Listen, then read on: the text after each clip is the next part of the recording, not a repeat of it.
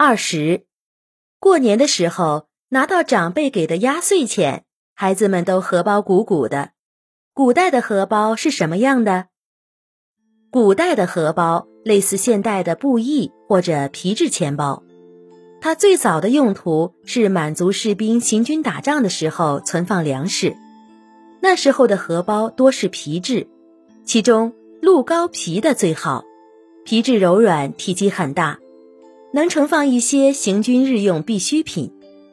清朝建立后，它的用途逐渐发生了变化，比如当时就有爱吸烟的人用荷包来盛放烟叶，后来大家都觉得特别美观，也纷纷仿效。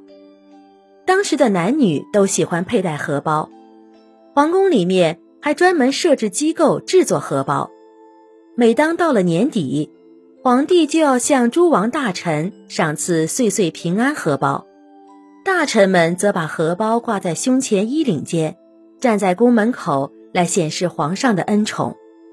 这种风俗也被富贵人家仿效。到了过年的时候，孩子们给父母磕完头拜完年，家长就会给小孩子送荷包。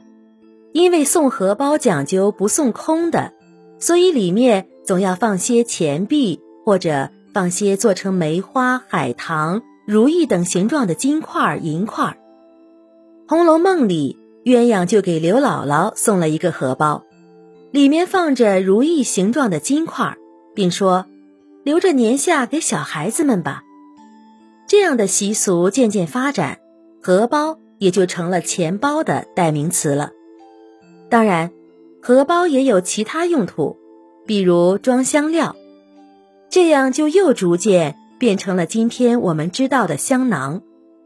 荷包还可以装槟榔、豆蔻等小零食。抽烟的人们还可以往荷包里面放烟丝，可见古代荷包的用处有多大了。您刚才收听的是衣食住行。